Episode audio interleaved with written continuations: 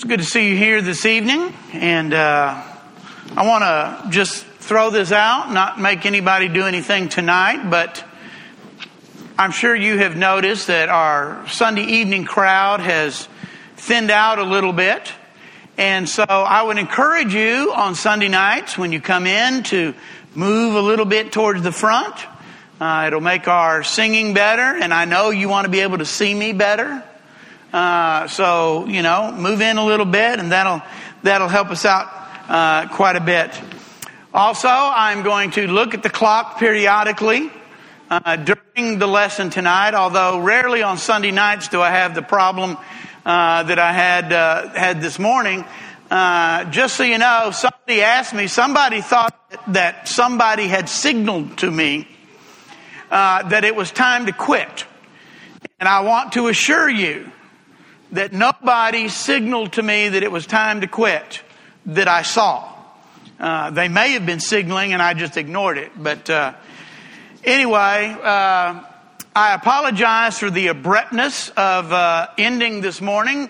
But when I looked up and saw that it was 11:30 and I looked at my notes, there was no easy way to end uh, where I was. So uh, we just ended and we will pick it up again next week. So, uh, good news is I don't have to worry about a sermon Sunday morning because I already got that kind of covered. So, uh, encourage you to come back for that.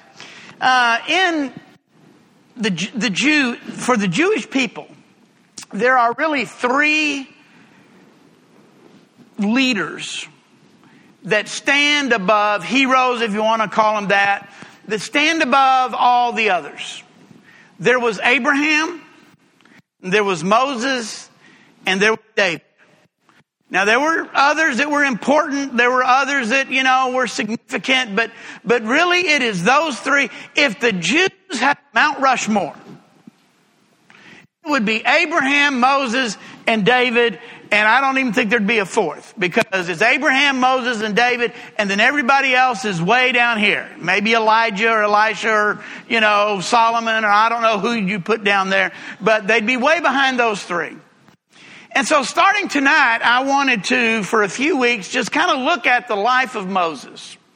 Moses was an important person in the Jewish history. He was a, a bridge between times, as it were. And he was also, I think, a very purposeful model or type or foreshadowing of what was to come with Jesus. And so, want us to think about this. And if you have your Bibles, we're going to start off in Exodus chapter 1. Well, actually not going to start there, but we'll get there eventually. But in order to understand what's going on with Moses in Exodus chapter 1, we have to backtrack a little bit, but we're not going to backtrack much because you already know that.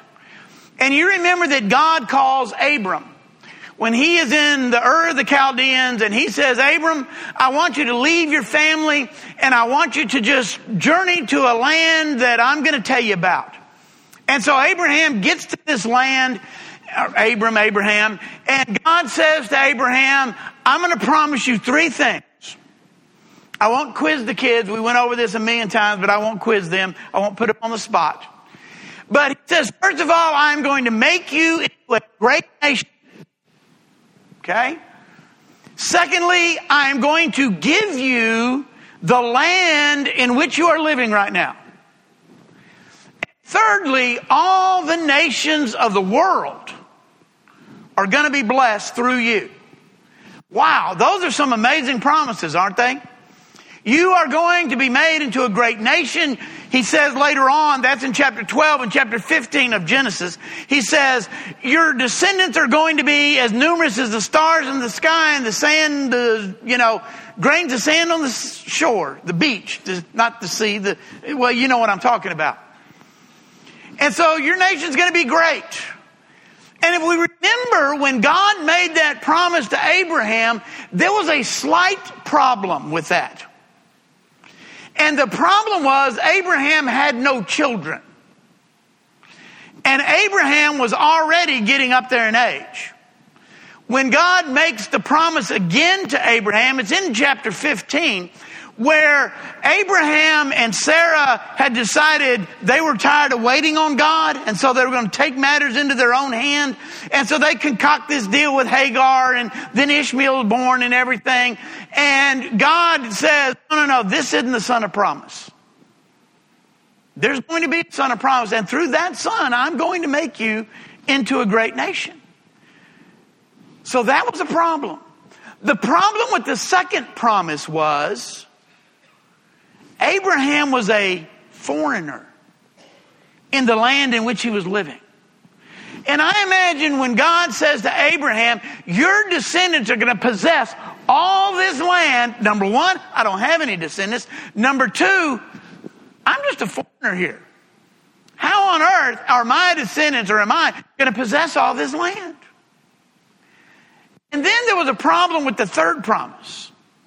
All the nations of the world are going to be blessed through you. And the problem with that problem, promise was it was ambiguous. What, what do you mean? What, what are you trying to say? Okay, I'm going to have a million descendants. Okay, I get that. I don't understand it, but I get what you're saying. Okay, my people are going to possess this land. Okay, I understand what you're saying. I don't see how it's going to happen. But all the nations of the world are going to be blessed through you. What does that even mean? So God gives Abraham these three promises, and Abraham really not understanding any of the three. And in chapter 15 of Genesis, uh, beginning in verse 12, whoa, I had it. Yeah. It says, as the sun was setting, Abram fell into a deep sleep, and a thick and dreadful darkness came over him. Then the Lord said to him, Know for certain that your descendants will be strangers in a country not their own, and they will be enslaved and mistreated for 400 years. This is after he'd already made the promise that they're going to own the land that they're in right now. But I will punish the nation they serve as slaves, and afterward they will come out with great possessions. You, however, will go to your fathers in peace and be buried at a good old age. In the fourth generation, your descendants will come back here. For the sins of the Amorites has not yet reached its full measure. So God tells Abraham, some of these promises, well, actually, none of these promises are you going to actually see realized? It's going to happen, but you're going to be long gone.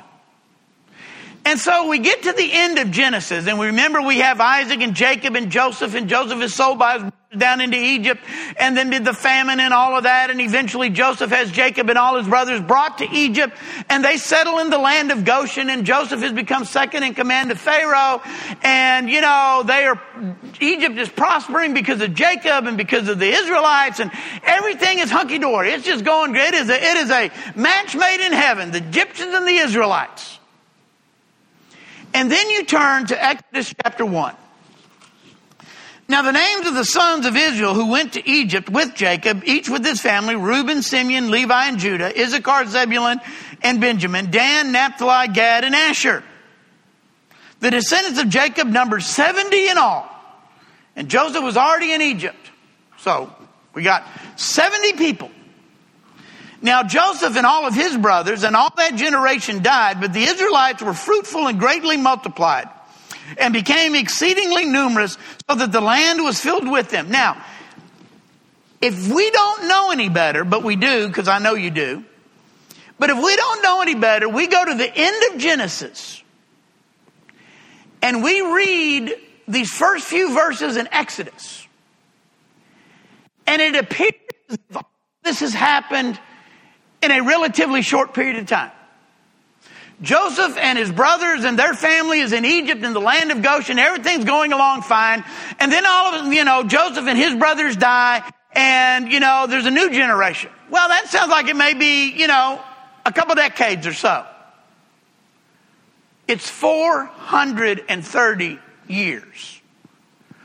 There is a 430 year gap between the end of Genesis and the beginning of Exodus. That was a little interesting to me. I wanted to put that into a little perspective for us. We in America, we don't have the same perspective of age and time as a lot of the other places in the world. Europe and Asia, where their cultures have been going on for hundreds and thousands of years. You know, we are, even though we may be the greatest country in the world and the most modern and whatever, we are still a baby. When it comes to our civilization, as it were, as it comes to our nationality. I remember when we were living, and I've told some of you this, when my parents were living in England, and we went over there. My parents lived in the new part of town. Their house was built in the 1830s. That was the new part of town. We have a house in America that was built in the 1830s. It is a historical monument. You know, we put a plaque outside and, yeah, oh, that's just part of the new neighborhood back there in the 1800s. And so we're talking about all that is going on here in this, this time. Do you realize two, 430 years from the end of Genesis to the beginning of Exodus, the Jamestown colony, the first permanent colony in the New World, in America, was 1607. That is 413 years. The Jews were in Egypt longer than America has even been settled, as far as that is. 430 years. Not only that, but those 70 people have now grown to an estimated, there's, there, there, there's no census or whatever, between one to two million people. Even if you go with a low number, from 70 to a million. This is no longer a clan. This is no longer a family. This is no longer a tribe. This is now a full fledged nation of people, a million strong. And the Egyptians are a little worried about that. In verse 8, the new king, who did not know about Joseph, came to power in Egypt. Look, he said, the Israelites have become much too numerous for us. Come, we must deal shrewdly with them, or they will become even more numerous. And if war breaks out, we'll join our enemies, fight against us, and leave the country. So they put slave masters over them, oppressed them with forced labor, and they put and they built Pithom and the store cities for Pharaoh. But the more they were oppressed, the more they multiplied and spread. So the Egyptians came to dread the Israelites and worked them ruthlessly. They made their lives bitter with hard labor and brick and mortar, with all kinds of work in the fields. In all their hard labor, the Egyptian used them ruthlessly. The king of Egypt said to the Hebrew midwives, whose names were Shiphrah and Puah, we're going to go with that. When you help the Hebrew women in childbirth and observe them on the delivery stool, if it's a boy, kill him. But if it's a girl, let her live. Girls, we talked about how that is normally not, you know, here's a time in the Bible in the Old Testament when it was a benefit to be a girl. Okay? Doesn't happen often, but here it is. Then the uh, king of the Egypt, of Egypt summoned the midwives and asked them, oh, no, where we go? Oh, 17. The midwives, however, feared God and did not do what the king of Egypt had told them and let the boys live. Then the king of Egypt summoned the midwives and asked him, why have you not, why have you done this? Why have you let the boys live? The midwives answered Pharaoh, Hebrew women are not like Egyptian. I just love this. Hebrew women are not like Egyptian women. They are vigorous and give birth before the midwives arrive. Oh, we don't, we, by the time we get there, they've already given birth. So God was kind to the midwives and the people increased and became even more numerous. And because the midwives feared God, he gave them families of their own. And then Pharaoh gave this order to all the people. Every boy that is born must be thrown into the Nile, but every, let every girl live. So the story of the deliverance here why did God take 430 years before this deliverance process began? Why did God take 430 years to begin to make good on the promises that he had made to Abraham? Well, I think it was to prepare Israel as a nation. I think it was to prepare the enemies that were in the land. Remember in Genesis 15 it said the sins of the Amorites was not yet full. I don't know exactly what all that means, but he wasn't quite ready to punish them yet, you know. And I think also to prepare the story of deliverance that would closely mimic our story of deliverance. You see, in the time of Jesus, the Jews were waiting on the Messiah. They were waiting on a deliverer. And they wanted somebody like Moses. They wanted somebody who was going to come and who was going to rescue them from evil Rome and all the Roman, you know, hardships that, that, that, that Rome was causing on them. And so they were looking for a deliverer like Moses. And in many ways, Jesus is a deliverer like Moses. But in other ways, he's not. You see, even the Israelites a little later on, they're not going to understand what Moses is all about. They're going to be confused by all of it. They're not going to like some of what goes on as they're wandering in the wilderness and things like that. Just like the Jews did not understand the deliverance that Jesus was bringing to the people. Now, when we look at Moses' life, Moses' life is, is very easy to study because it's, it's broken down into three 40 year periods. That's pretty, as a math person, I like that. That's, that's pretty easy.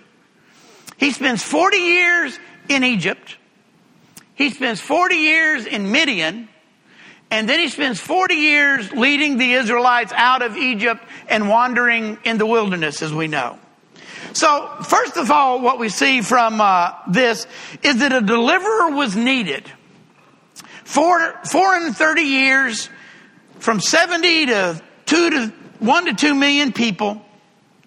A new Pharaoh was on the throne who knew nothing of Joseph's service to Egypt. And the Israelites appeared to be a threat to the Egyptians. Yet, there is nothing in either biblical history or even Egyptian history that says that the Israelites were ever anything more than a blessing to the Egyptians. And the Pharaoh comes along and makes these manufactured fears for his people. Oh, we can't trust those Israelites. They've gotten so big, and you know, they're liable to turn against us. They're liable when our enemies come, instead of fight for us, they're going to fight for our enemies. Or, he said, and I thought this was interesting, they're going to leave. Well, if you're so scared of them, if you're so worried about them, what's the problem with them leaving? There's all their cheap labor. There's all their free labor that may take off. And so Pharaoh manufactured this fear. We live in a world today of manufactured fear about Christianity. Christianity ought not be, if we're living right and doing what God wants us to do, Christianity should be nothing but a blessing to the people around us. We ought to be a light in our communities and in our schools and in our homes and in our jobs and all those different places. We ought to be bringing a message of peace and joy to the world around us. And yet there is all this manufactured fear out there. The enemies of God who want to whip everybody up into some kind of frenzy and say, oh, these people are filled with hate and these people are bigoted and these people are this and these people are that when that is not at all what Christianity is about. So Pharaoh attempted to control the Israelite population first by hard labor, thought it would lower life expectancy, you know. Uh, I can't remember the statistics. I read it somewhere once, but the number of men who died during the construction of the Empire State Building is astounding. Have you ever seen the pictures or the video of the construction of the Empire State Building? OSHA would have a heart attack. Those guys are walking along those beams, a hundred stories up in the air, however tall, you know, with no safety rope. They're sitting there on this little ledge eating lunch. You've seen it. They're sitting there with their lunch pail here, and their feet are dangling off, and their hiney's halfway dangling off the other way because it's just a thin little rail that they're sitting on, 90 or 900 feet up in the air, and they're just eating lunch. Now, you know me. I'd starve before I took a job doing that. I mean, that's just, uh, I'll work on the first floor. Okay? Y'all can handle everything from there on up. But the number of people who died in the construction of the Empire State Building is pretty phenomenal. Same is true with uh, uh, Hoover Dam. Boy, Chuck, you, you know, I'm scared. I don't know about you. But yeah, the number of people who died building the. So Pharaoh thinks if I can get these people and make them work harder and in dangerous situations, then that's going to thin out the population. But no, they started having more kids. Wonder who had a hand in that. Think maybe God had a hand in that. And so Pharaoh comes along and says, okay, working. What we're going to do is, is I'm going to, you know, plot with the midwives so that when they're born, and you know, I'm, I'm not getting into all of that, but you know, when they're born, if it's a, if it's a boy, I guess for a midwife, it wouldn't take much to kind of choke it out and say, oh, you know, it was stillborn. But let the girls live. Well, the midwives, they didn't want any part of that, you know, killing, you know, babies, so they didn't do that. And so the population is continuing to grow. And eventually, Pharaoh says, We're going to kill all the boys at birth all the boys would be thrown into the Nile River. It reminds us, does it not, of the time of Jesus' birth. When Herod, in order to kill the quote king he had heard about, had all the boys around Bethlehem killed. It's amazing what extent people will go to to go against God whether it's Pharaoh or whether it's Herod. So secondly, we see, so the deliverer is needed. Secondly, we see that the deliverer is born. Chapter 2. Now a man of the house of Levi married a Levite woman and she begat, became pregnant, gave birth to a son. When she saw that he was a fine child, she hid him for three months. I wonder what would happen if he wasn't a fine child. But anyway, when she saw that he was a fine child, she hid him for three months, but when she could no longer hide him, she got a papyrus basket for him, coated it with tar and pitch, and then she placed the child in it and put it among the reeds along the bank of the Nile. His sister stood at a distance to see what would happen to him. Then Pharaoh's daughter went down to the Nile to bathe. Pharaoh's daughter went down to the Nile to bathe, and her attendants were walking among the river bank. She saw the basket among the reeds and sent her slave girl to get it. She opened it and saw the baby. She was crying. He was crying and she felt sorry for him. So this is one of the Hebrew babies, she said. Then his sister asked Pharaoh's daughter, shall I go and get one of the Hebrew women to nurse the baby for you? Yes, go, she answered. And the girl went and got the baby's mother. Pharaoh's daughter said to her, take this baby, nurse him for me, and I will pay you. So the woman took the baby and nursed him. And when the child grew older, she took him to Pharaoh's daughter and he became her son. She named him Moses, saying, I drew him out of water. So Amram and Jochebed have this baby. Moses is the youngest of three. Okay? We know that Miriam is older because she's the one that's in the reeds making sure what's going on. We find out later in chapter 7 that Aaron is three years older than Moses. So he's the youngest of the three, at least at this point. And his mother and his father hide Moses in the, uh, in the reeds found by Pharaoh's daughter, And, you know, again, you know, there was no, there was no uh, formula back then. You know, there was no Similac or was it Pablum back in the day? Was that a thing way back then? Was that I don't know. I heard that once. That may be dog food for all I know. But anyway, okay. But Similac, I know that because that's what our kids got. And there was none of that back then. So, you know, breast milk was what you fed your babies. And there would be mothers who, for whatever reason, were, couldn't physically maybe. And so they would have these wet nurses who would feed other people's babies. Well, obviously, Pharaoh's daughter had not had a child, so she was in no position to feed the baby. And so Moses' sister comes along and says, You know what? Do you want me to find one of the Hebrew women who can nurse and feed the baby? And Pharaoh's daughter says, Yeah, sounds like a good idea. And she said, I got just the person. And it turns out it's Moses' mother.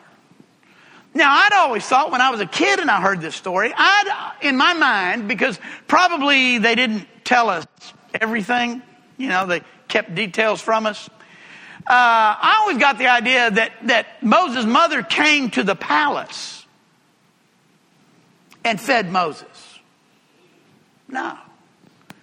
It says that Moses' mother took Moses and kept him with her until he was weaned, and then took him back to the palace to become Pharaoh's daughter's son. I think that's very important because two things.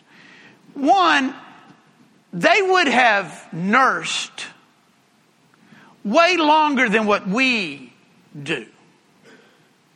Which means that Moses would have been under the influence of his mother and father to a point in time where he was old enough to be aware of a little of what was going on.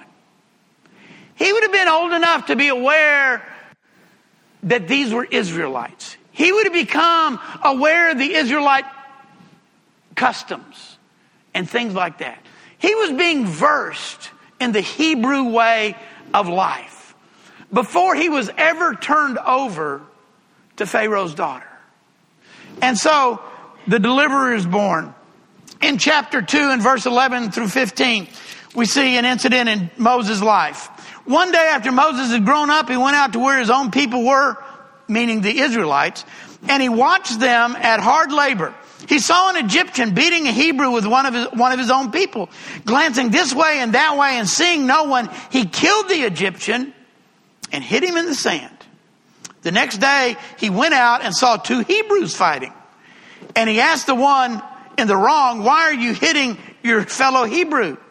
And the man said, Who made you ruler and judge over us? Are you thinking of killing me just like you killed the Egyptian? Then Moses was afraid and thought, What I did must have become known. Moses had this moment of conscience. Moses had this moment where he had to decide. And I am I a Hebrew or am I an Egyptian? He sees the Egyptian beating the Hebrew. Now, this, you know, Moses is 40 years old by now. Okay, this is the end of his 40 years in, in Egypt. Moses is 40 years. So he has been under Egyptian thought and process and, and culture and all those environment for, let's just say he was four when he was weaned. Okay? I'm just throwing that out there. Could have been less, could have been more. I don't know. But for well over 30 years, he's been under Egyptian influence. But something about that time he had spent with his mother, he knew he was Hebrew. And he saw an injustice being done, and he had to make a choice. A couple weeks ago, we talked about hating or not loving this world. And there are going to be times in our lives where we have to make a choice. Are we going to follow God? Are we going to live the Christian life? Or are we going to love the world? And are we going to follow the world? And we need to have that same kind of commitment that Moses had. And so just a little after that, verse 15. So not only uh, the deliverer is born, yeah, we're down to the next one. Yeah, and we're down to the next one too. Yeah. He flees and then he is uh, prepared. When Moses heard of this, he tried, when Pharaoh heard of this, he tried to kill Moses. But Moses fled from Pharaoh and went to live in Midian, where he sat down by a well. Now a priest of Midian had seven daughters. They came to draw water, fill the troughs to water their father's flock. Some shepherds came along, drove them away, but Moses got up, came to their rescue, and watered their flock. Now see, Moses does have kind of a, a characteristic of helping the underdog. When the girls returned to Reuel, their father, he asked, why have you returned so early today? And they answered, an Egyptian rescued us from the shepherds and he even drew water for us and watered the flock. Where is he? He asked his daughters. Why did you leave him? Invite him to have something to eat. See, if you're a father with seven daughters, and there's a single man roaming around, uh, you want to hook up with him okay? So that, you know, maybe you can pawn one of them daughters off. One less mouth to feed. All right, so anyway, Moses agreed to stay with the man who gave his daughter Zipporah to Moses in marriage. One down, six to go. Zipporah gave birth to a son and Moses named him Gershom saying, I have become an alien in this foreign land. During that long period, the king of Egypt died. The Israelites groaned in their slavery and cried out, and their cry to help because of their slavery went up to God. God heard their groaning, and he remembered his covenant with Abraham and with Isaac and with Jacob. So God looked on the Israelites and was concerned about them. So Moses flees. He goes to Midian. He gets married. He has a family. And he basically is a nobody for 40 years. He's off tending his flocks, goes up on the hill with his sheep and his goats, comes home, you know, has dinner, goes back to the flock. He's a nobody in this land. And I'm sure Moses is pretty well convinced at this point that this is my life. This is pretty well the way it's going to be all my life. This is pretty well what I am destined for. Wow is he in for a rude awakening. What he does not realize is that while he's just been living his life, God has been preparing him. This 40 years in Midian was not an accident, an oversight on God's part. I think that some of the lessons he learned being a shepherd was going to help him lead the people. These 40 years away from his people We're going to help him out of Egypt. We never know what God is preparing us for. I'm going to close with this little story. Some of you I've told this to. But when I came home from A&M and was not going back, I was 19 years old and was going to church where my parents, you know, were going to church, a big church in Dallas.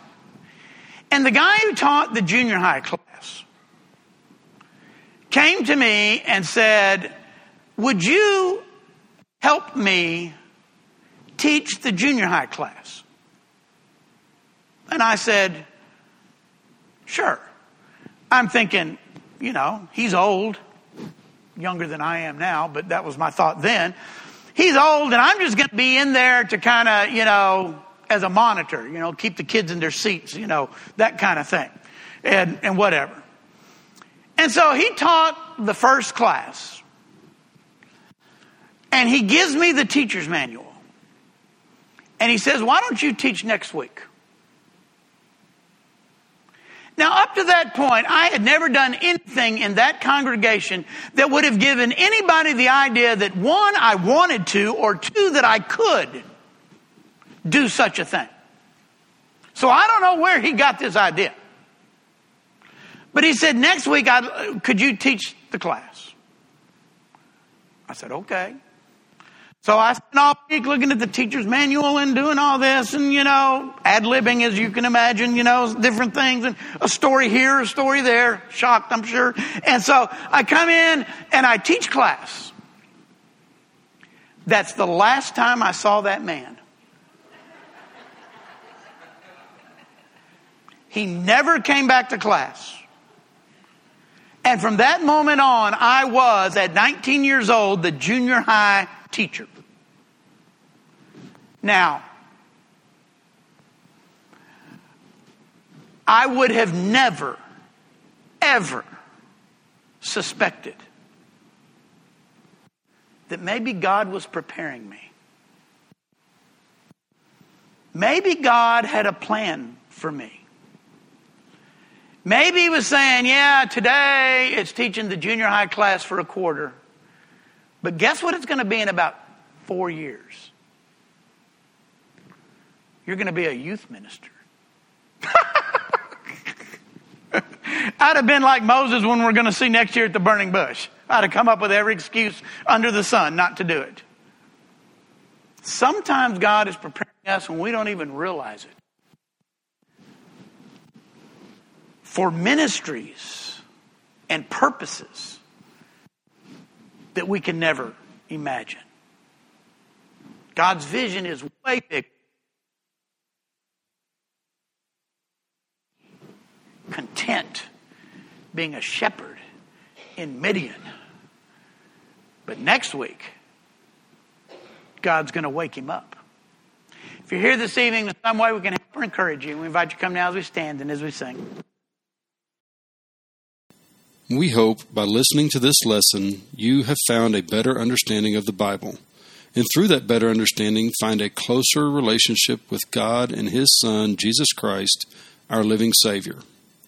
If you have any questions or desire more information, please feel free to contact us here at the Daingerfield, Texas Church of Christ. You can find us at dfield.org. That's D F I E L D C-O-C dot O-R-G. Or you can email at dfieldcoc779 at AOL dot com. Or you can call us at 903 645 2896. If you are local to the Daingerfield area, we would love an opportunity to meet you and encourage you in person at 818 West W.M. Watson Boulevard, Daingerfield, Texas 75638. Our meeting times are Sunday mornings at 9:30 a.m. for Bible class and 10:30 a.m. for worship service. Sunday evening at 6 p.m. for worship service, and Wednesday evening at 6:30 p.m. for our midweek Bible class.